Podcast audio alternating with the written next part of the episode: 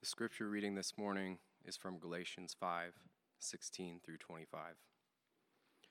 But I say, walk by the Spirit, and you will not gratify the desires of the flesh. For the desires of the flesh are against the Spirit, and the desires of the Spirit are against the flesh. For these are opposed to each other, to keep you from doing the things that you want to do. But if you are led by the Spirit, you are not under the law. Now the works of the flesh are evident sexual immorality, impurity, sensuality, idolatry, sorcery, enmity, strife, jealousy, fits of anger, rivalries, dissensions, divisions, envy, drunkenness, orgies, and things like these. I warn you, as I warned you before, that those who do such things will not inherit the kingdom of God. But the fruit of the Spirit is love, joy, peace, patience, kindness, goodness, faithfulness, gentleness, self control. Against such things there is no law. And those who belong to Christ Jesus have crucified the flesh with its passions and desires. If we live by the Spirit, let us also keep in, in step with the Spirit. This is the word of the Lord. So, I want to talk just a moment about fruit. Um, I, I, love fruit. Uh, here was my routine in middle school. I would come home from school, turn on Batman the animated series, and and yes, and pound like a six pack of Granny Smith apples. I mean, I loved fruit. I had no idea how my body withstood that much, but anyway, love fruit. And there's few things there are few things that are as pleasant to eat than a perfectly ripe piece of fruit. Amen? I mean, if you've ever had a crisp apple, or a juicy peach or pear, or plump strawberries, or a sweet orange, I mean, this is nature's candy. Refreshing, life giving, enjoyable, beautiful. Fruit is a telling and appropriate metaphor for the Christian life which is to be lived by the Spirit. You see, because fruit is life giving, fruit has freshness, fruit has sweetness to it. Fruit in abundance is a sign of life and health. Fruit is beautiful and desirable. All of these things should characterize the Christian and the Christian community. This is what the Spirit does in us and through us. He brings new life, He brings spiritual vitality to our souls. We're spiritually juicy, not dried up. He, he brings a freshness and a sweetness that empowers us. And we are to be life giving to those that we engage. He marks our lives with a beauty that when we live it out in front of other people is attractive. And, and people begin to ask questions and wonder what makes us tick. This is the life that the Spirit intends for us. But I wonder how often does it feel that the metaphor of fruit has missed you? Maybe rather than describing your walk with the Lord as something fruitful and juicy, maybe it feels a little bit like stale and dry bread. Does this mean that what is described in Galatians 5 here is only for a select few Christians, ones that have reached a particular spiritual maturity, kind of the super Christians? Absolutely not. This description in Galatians 5 is to mark every believer. This is to be the normal, average mark of a Christian. There's nothing particularly remarkable here other than the fact that this is the power of the Holy Spirit. We are all, if you belong to Christ, we are all empowered to live this way. God's word is describing the abundance that we have in Christ. And so there is both incredible promise and warning here. There, there is promise that if you belong to Jesus, you're going to exhibit the fruits. The Spirit will work in you, the Spirit will produce this in your life. It is the work of the Spirit, it's not our own efforts. And so, what this means, if there is no fruit, if there is no sign of these things, if there is no life in you, then you do not belong to Jesus. Now, before I, I cause like half the room or maybe the whole room, I don't know, to, to start to doubt their salvation, let, let me make something very clear fruit grows. It starts as a seed, And then it becomes a plant or a tree or a bush, and then the fruit comes. It's a process, it grows.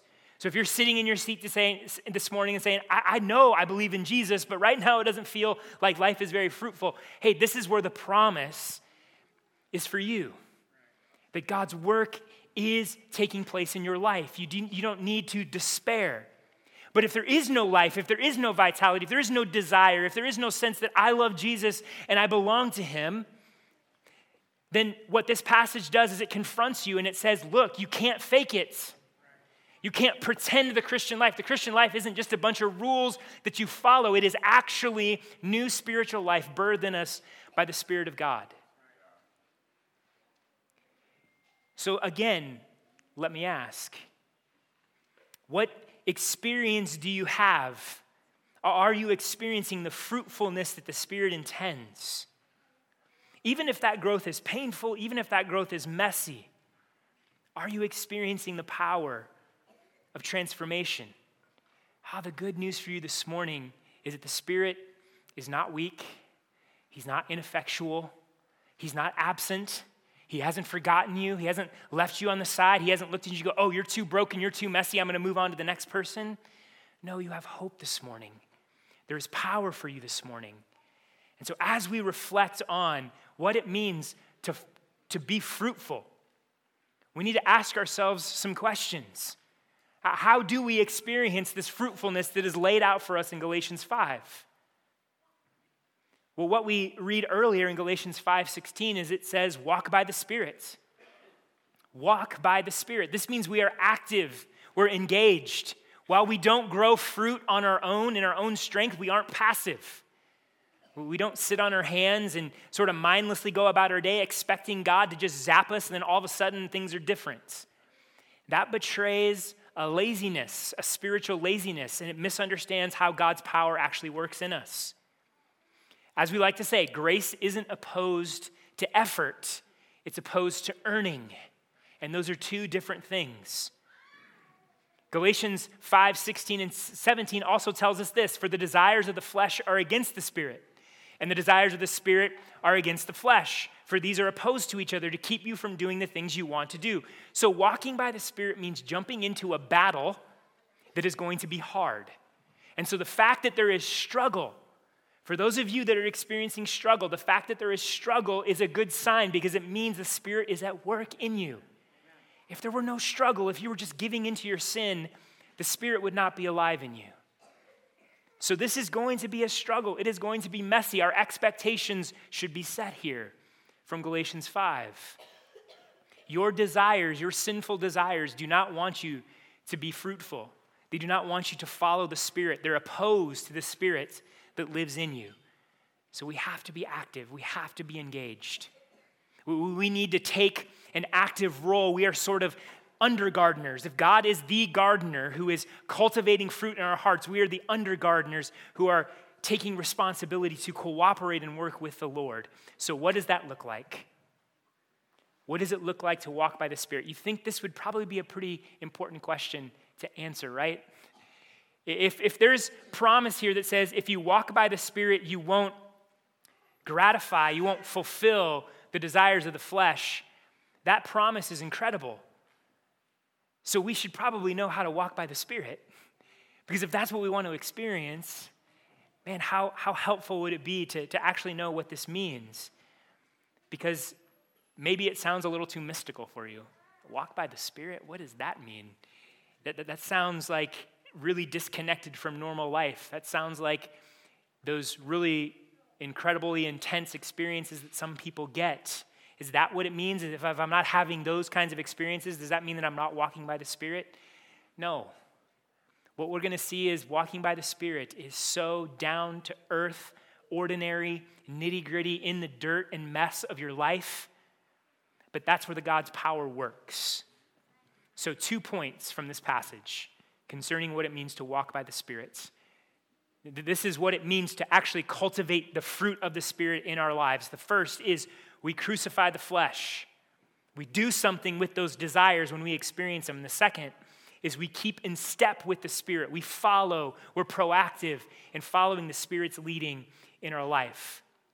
So let's first spend some time reflecting on what it means to crucify the flesh. So, a quick recap from last week. We, we, we, spent a little bit of time reflecting on this word flesh and what it means. So, in Scripture, sometimes flesh simply means your physical body. You're in a body of flesh. But often it also means the sinful desires and impulses, the inclination to sin that we have. See, when God created humanity, when He created Adam and Eve, He created them sinless. Humanity was created to be in perfect relationship with God, to fellowship with Him, to submit to His good and just rule. However, rebellion entered the picture. Adam and Eve, rather than wanting to submit to God and live in good relationship with Him, said, Hey, we're going to define good and evil on our own. We're going to define our own meaning and purpose. God, we don't need you. We want freedom from you sin enters the picture, rebellion enters the picture, and the rest of humanity throughout time has been cursed with sin. We are now born into sin. Our hearts are rebellious. It's not just that we're kind of weak and broken and we make mistakes. No, we're born into rebellion. We're born with hearts that are bent away from the Lord. And here's what comes out of our hearts verses 19 through 21 tell us the works of the flesh now, the works of the flesh are evident sexual immorality, impurity, sensuality, idolatry, sorcery, enmity, strife, jealousy, fits of anger, rivalries, dissensions, divisions, envy, drunkenness, orgies, and things like these. Look, apart from Christ, we're enslaved to the works of the flesh. We're enslaved to our sinful nature. We can't escape sort of the gravitational pull of our sinful nature. Because here's, here's what happens our sinful pursuits of sex and pleasure and success and wealth and relationships and approval, they form habits in us. They form habits in our hearts, in our minds, and with our actions. And those habits become necessity. Those habits transform into things that you can't live without. Because what your flesh tells you, what your rebellion tells you, what your sin tells you, is you have to have the sex, you have to have the pleasure, you have to have the success and the wealth and the approval, because without them, you're nothing. And when you believe that, when your heart is oriented around that, you are enslaved to your sin. And as this passage tells us, we're not just enslaved, we're under the righteous and just judgment of God. Those who practice those things, those who live this way, will not inherit God's kingdom because they are in opposition to Him. But here's the good news of the gospel. Here's the hope we have through Jesus Christ. Through the cross of Christ, you can be forgiven and set free. Because on the cross, Jesus did something powerful. When he was crucified, he took the penalty of sin on himself, the judgment that you and I deserved, the wrath that you and I deserved. He took in full, he paid it in full. The full debt of our judgment, the full debt of our sin was put on him so that we could be forgiven completely and forever. But not only on the cross was our sinful nature and the debt of our, of our sin paid. Our old self, that, that self that likes to sin, that self that was in rebellion to God, was crucified with him so that the power of sin could be broken. Listen to what Romans 6 tells us. We know that our old self was crucified with him in order that the body of sin might be brought to nothing so that we would no longer be enslaved to sin. For one who has died has been set free from sin. For the death he died, he died to sin once for all. But the life he lives, he lives to God. So you also must consider yourselves dead to sin and alive to God in Christ Jesus. Here's what this means it wasn't just Jesus who died on that cross, he took your old man and he crucified it, he killed it, he put an end to it. God crucified your flesh, your sinful desires, your passions. As Paul states in Galatians 2, I've been crucified with Christ. This is true if you belong to Jesus. For all Christians, you've been crucified for Christ. For you who are in Christ, you were once enslaved to your sin, but that sin has been nailed to the cross. And when Jesus died and went into the grave, he took your old self, he took your sin with him. And when he resurrected from the grave, he left it there. Praise God, the power of sin has been broken. Christ crucified our old man, He crucified our flesh, He killed its power. But it's not only God who crucifies our flesh, we crucify our flesh as well. And we see this after contrasting the works of the flesh with the fruit of the spirit. Paul writes in Galatians 5:24, "And those who belong to Christ Jesus have crucified the flesh with its passions and desires." So in the Galatians 2 sense, Paul says, I have been crucified. That was something God did. In Romans 6, we have, our old man has been crucified. That's something God did. But here in Galatians 5, this is something we do. We too crucify our flesh. In what sense? Well, when we come to Christ, when we turn from our sin, when we turn from our rebellion, when we come to God as our true Lord and King, when we come to God as our Father, we bring our sin and we nail it to Jesus' cross, saying, I'm done with this. No more. It's no longer my master. It's no longer my identity. It's no longer the thing I live for. I'm nailing it to the cross. It is dying here with Christ. Its power no longer speaks a word over me. I'm done. I'm repenting. I'm turning from it. So, so, in a sense, here's what we need to recognize that God crucified our flesh and our sin. He broke its power so that we then can come and actually repent and submit and nail that sin ourselves to the cross. You see, if God doesn't do this, if Jesus doesn't nail it first, then we're powerless to do this.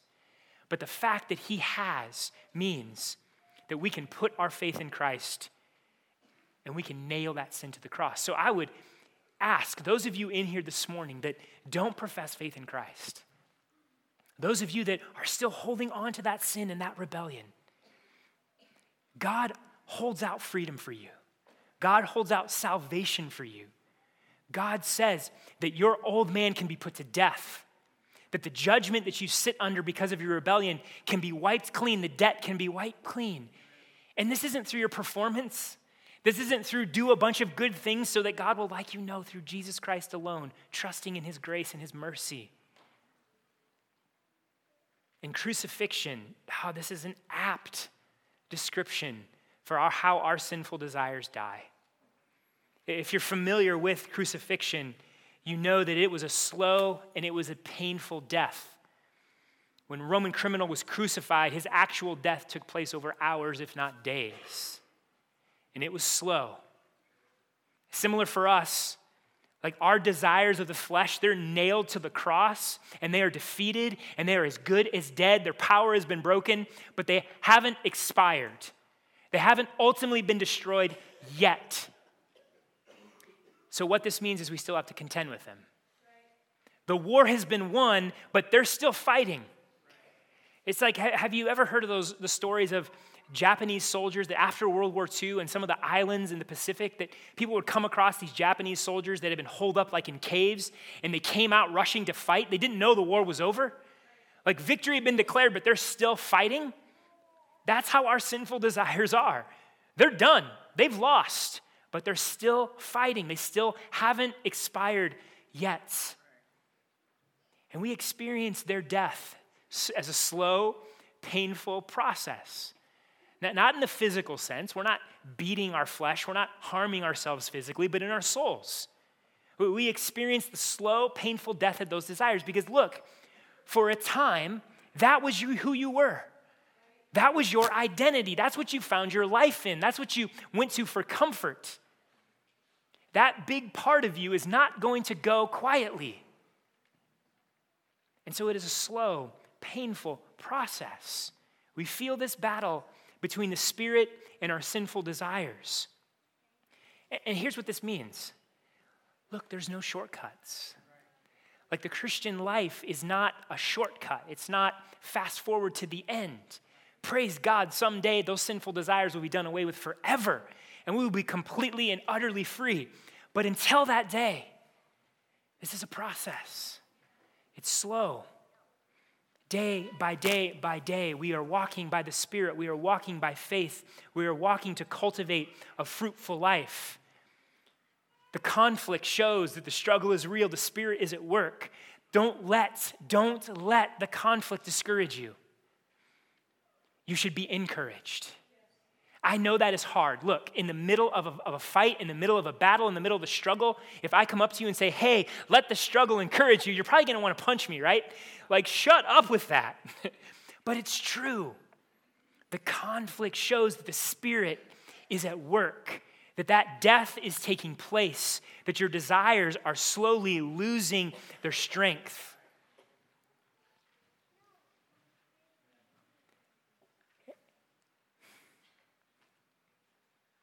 Look, I, say that, and I, don't want to just be glib. This isn't just Pastor T, you know, ah, yeah, Pastor's just saying that. Like, I, I, look personally, and, and, I know walking with many of you and, and being in relationship with many of you, like some days you just feel like you're whipped. Some days you just feel beat. But recognize how the fact that you get back up, the fact that you haven't thrown it in, the fact that you still walk in community, the fact that you are still holding on to Christ, that is an encouragement. That is real. That, that is not just good sentiment, that is real. And here's, here's where we have hope because crucifixion, while it was slow and while it was painful, it was final. Like when, when a criminal was crucified on the cross, a guard stood by and made sure they died, made sure that they didn't come off the cross themselves or someone went up to pull them off. It was final. And it's the same thing, that desire, the death of those desires, the death of that sin, it is final. It has been defeated. And so don't let the struggle and the experience that you are in day to day pull you away from the promise that you're heading to victory. The final word over your life is victory. That you will defeat, you will experience the grace of God in your life. We, we have great hope because if we walk by the Spirit, we won't gratify the desires of the flesh because they've been killed. The Spirit will keep our sin on the cross. The Spirit will keep us in God's hands. The Spirit is at work. Our sin will not overtake us and overwhelm us. But here's where we run into a problem. Here's where we need to be honest. Because while our flesh has been crucified, past tense, we also need to actively keep it there. We need to be ongoing crucifying our flesh. We don't run back to it. We don't run up to it and pull the nails out and take it off the cross and start to nurse it back to health. Here's why so many of us, and I include myself in this, fail to live in the freedom and fruitfulness the Spirit intends because we keep going back to our sin that's nailed on the cross and we start messing around with it. Like we hear its voice calling out to us Hey, hey, come here. Hey, do you remember all the good times we had? Hey, hey, hey, you remember all the pleasure we used to have? You remember how much you needed me and how good I was to you? And rather than walking away and not giving any voice, we, we kind of like, what was that? Oh, yeah, yeah, yeah. Yeah, I remember that. I remember that. And we start thinking about it. We start entertaining it. We start starting to question whether or not it's actually telling us the truth. So we mess around with our sin. We, we, we flirt with it. We, we, we play with it. We, there, there's this, this sense where we'll, we'll entertain that sin, we'll entertain those desires. We start dancing with dead things rather than just letting them rot. And in that, and in that, we do not walk in the freedom, in the fruitfulness that God intends for us. We need to keep our flesh crucified. I love this exhortation from John Stott concerning keeping our flesh crucified. He says this We need to learn to leave it there. That is our sin. When some jealous or proud or malicious or impure thought invades our mind, we must kick it out at once. It is fatal to begin to examine it and consider whether we are going to give it into it or not. We have declared war on it. We are not going to resume negotiations. We have settled the issue for good. We are not going to reopen it. We have crucified the flesh. We are never going to draw the nails. I love that imagery. We've declared war, no more negotiation. God has crucified your flesh. You, when you came to Christ, you crucified your flesh. Keep it crucified. Don't return. It's not your master. It's not your identity. It's not your life. Its voice has nothing to say to you. Don't listen. In fact, if you hear its voice, walk up to it and drive the nail deeper. Kill it and keep killing it. This is what it means to walk by the Spirit. We crucify our flesh. But it's not only that we crucify our flesh, we also keep in step with the Spirit. We, we also proactively walk in a fruitful life. For as Paul writes in verse 25, if we live by the Spirit, let us also keep in step with the Spirit. So, walking by the Spirit, as we see in verses 16 and 17, is the same thing as keeping in step with the Spirit. To, to live a fruitful life means we keep in step or we follow a cadence of the Spirit. The word here, translated keep in step, is a military term. It, it means stay in formation. And so, those of you in the military, you, you recognize what it means to march in formation. I mean, at least I know the Army and Marines do. Does the chair force march? Oh, don't hit me, don't hit me, don't hit me, sorry. but when they march, when they march, soldiers stay in formation. And they do so how? By following the cadence of their commanding officer. That they follow the cadence of that is being called out. And so the Spirit, the Spirit is our commanding officer. He's calling out a cadence that we're to follow. He's calling out a direction that we're to follow. And so, what is the cadence that the Spirit calls out for us? What's the beautiful truths of the gospel? Look, the Spirit, the Spirit calls out this cadence that God is good, that He is faithful, that He is true, and that He's just and He's worthy of submitting our lives to and finding our identity in Him. That God is glorious. The Spirit calls the cadence God is glorious. We find our satisfaction and our joy and our pleasure in Him. Oh, the Spirit calls out the cadence of faith in Jesus Christ. That we indeed need salvation and rescue, but we cannot save ourselves through good works and performance. That salvation and freedom and transformation and renewal come through faith in Christ. So put your faith in Christ. And the Spirit calls out a cadence that looks very much like Jesus the Spirit leads us in a way of Jesus. And so He calls us to live in love and joy and peace and patience and kindness and goodness and faithfulness and gentleness and self control because these are the way of Jesus. That Spirit is calling a cadence for us to believe and us to live over and over and over. And so if He's calling out to you, if He's calling a cadence out to you, how do you hear? What are the ways by which we are tuning our hearts and our minds to the cadence of the spirits? Again, this is where we need to recognize that walking by the Spirit is something that is, in many ways, very ordinary. It's, it's on the ground, it's nitty gritty rhythm and routine of your life. It, it, can be easy to think that walking by the Spirit is something extraordinary, it, it's hyper spiritual. But the picture painted for us in Galatians 5 is lived in day to day reality, lived in day to day battle. We walk by the Spirit through the ordinary routines of our day. We tune our hearts through the ordinary means of grace that God gives us. So, this is what this means. The Spirit uses ordinary, average, normal habits and practices and routines to shape us and cause us to worship more deeply and follow His cadence. Look, this is good news for you. This is good news for us because what this means is that we don't have to sort of seek out and run after this hyper spiritual experience. And because a lot of you, you're like, I've never experienced that, I don't know what that's like. And then you begin to doubt whether the Spirit's at work in your life or whether you're walking by the Spirit or whether you can change. No, just in the ordinary means of grace that He gives you, His power is at work. Make no mistake, though, in the ordinary, supernatural power is at work. In the ordinary means of grace, God is doing something extraordinary in you, but it takes place just in the natural rhythms and routines. So, so what does this look like in practice? Well, well, what are the ordinary means of grace? Well, one is prayer. As we pray that the kingdom of God would come, as we pray and we depend upon the Lord and we ask the Lord to shape us and ask the Lord to move us and ask the Lord to transform us, what is He doing?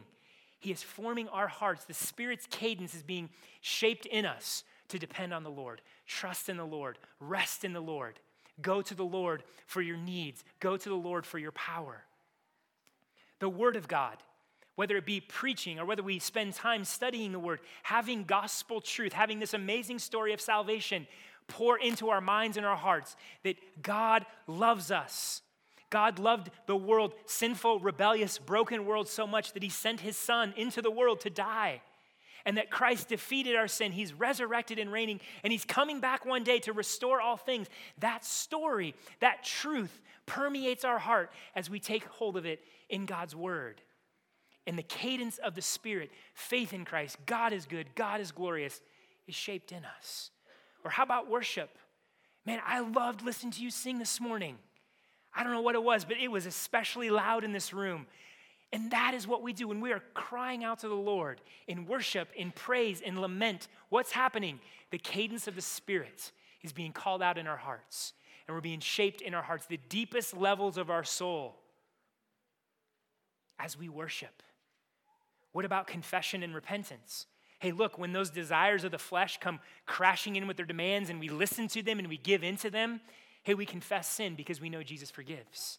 We don't need to try to earn his forgiveness. We don't try to impress him or do a bunch of good things to get him to like us so he will.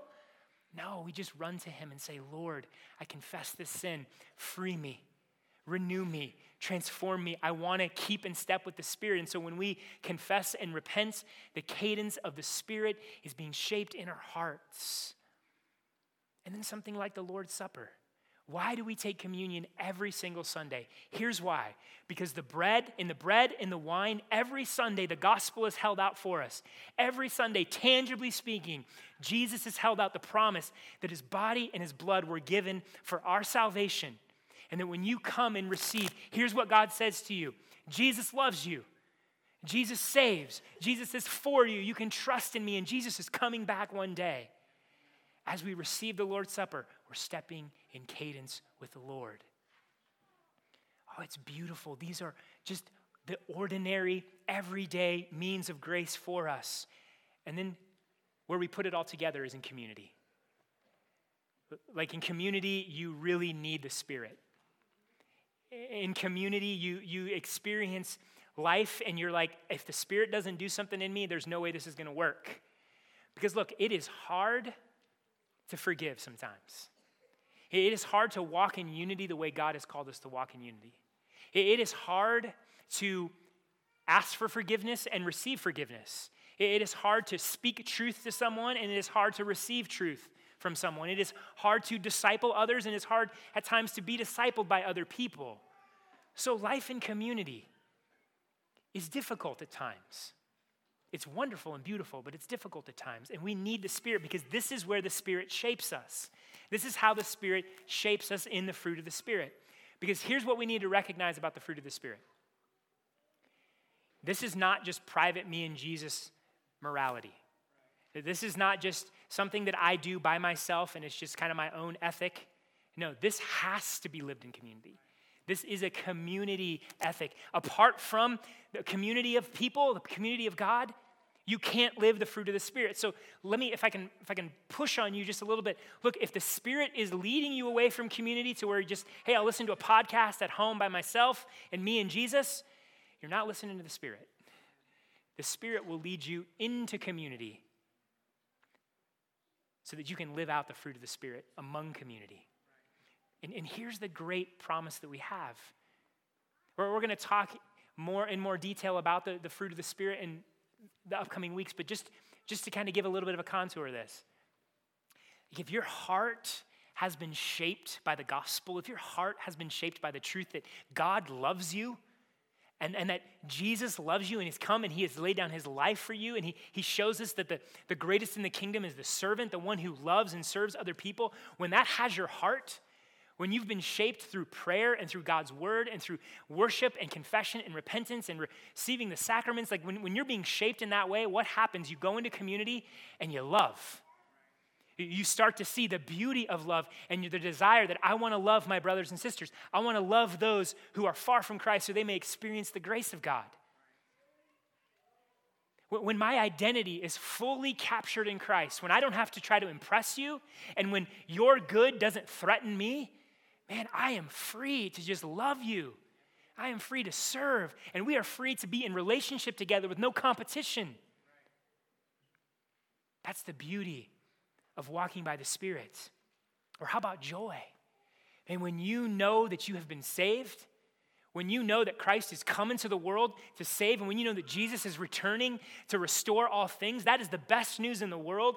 And no matter your circumstances around you, if you're taking hold of that truth, if you're being shaped by that truth, there's a joy about you. I'm not talking walking around, bouncing around like you're on a sugar rush. Some of you, that's your personality, and praise God for that. I'm talking about a joy that is satisfied in God. That when you talk about Jesus, when you engage other people, there's a light in your eyes that says, Man, I have hope. Man, God has done something incredible in me and in this world. And no matter what may happen, man, I'm trusting and I'm resting in Him. And that joy can be contagious. And you can be encouraging to one another. And you can share that joy.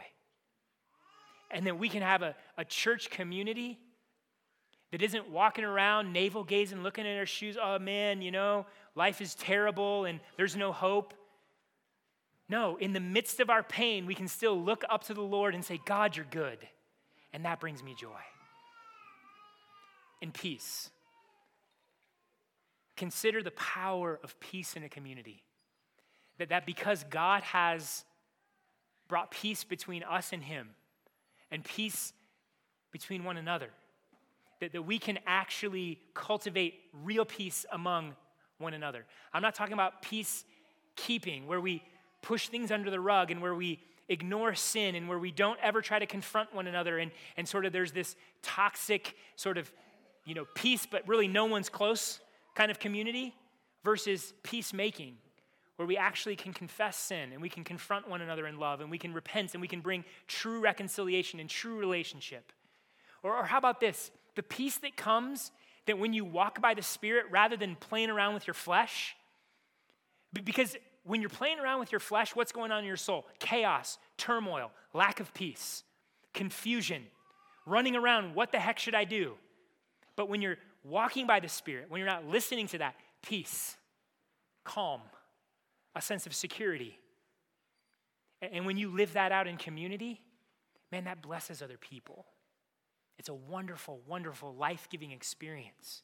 This is what the Lord does in us the ordinary means of grace. This is how we tune our hearts to the cadence of the Spirit. And I want to be clear these aren't religious rituals for us to perform to get God to like us or to earn his favor. They're means. They're the ways that God has said, I am going to work to shape you and transform you. I love the way that theologian J.I. Packer explains this. This is what he says The Spirit works through means, through the objective means of grace. The Spirit shows his power in us, not by constantly interrupting our use of these means with visions, impressions, or prophecies, but rather by making these regular means effective to change us for the better and for the wiser as we go along. Here's the, here's the point I really want you to grab a hold of habit forming is the Spirit's ordinary way of leading us in holiness. Love, joy, peace, patience, kindness, goodness, faithfulness, gentleness, self control are all of them habitual ways of thinking, feeling, and behaving.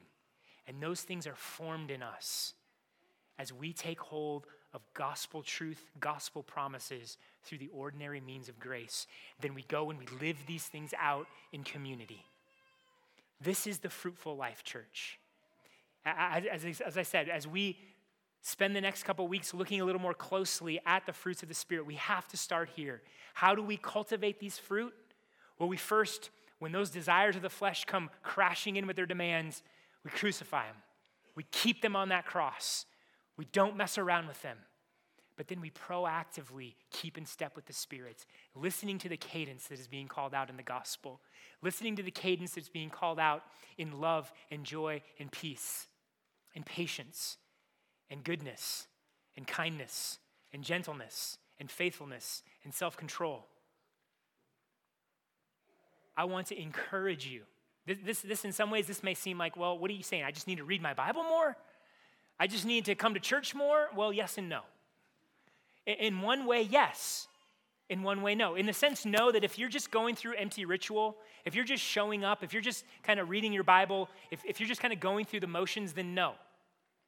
But if those things are actually shaping you, if you're actually taking hold of those, those truths, if you're actually engaging and your heart is being shaped in worship, then absolutely.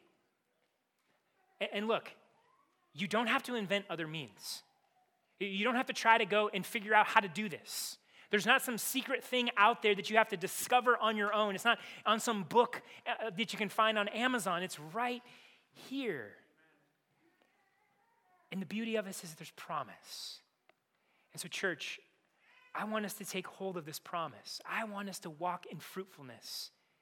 And we do that by taking hold of the promise that we have through Jesus Christ, through the ordinary means, and by the power of the Spirit. Amen.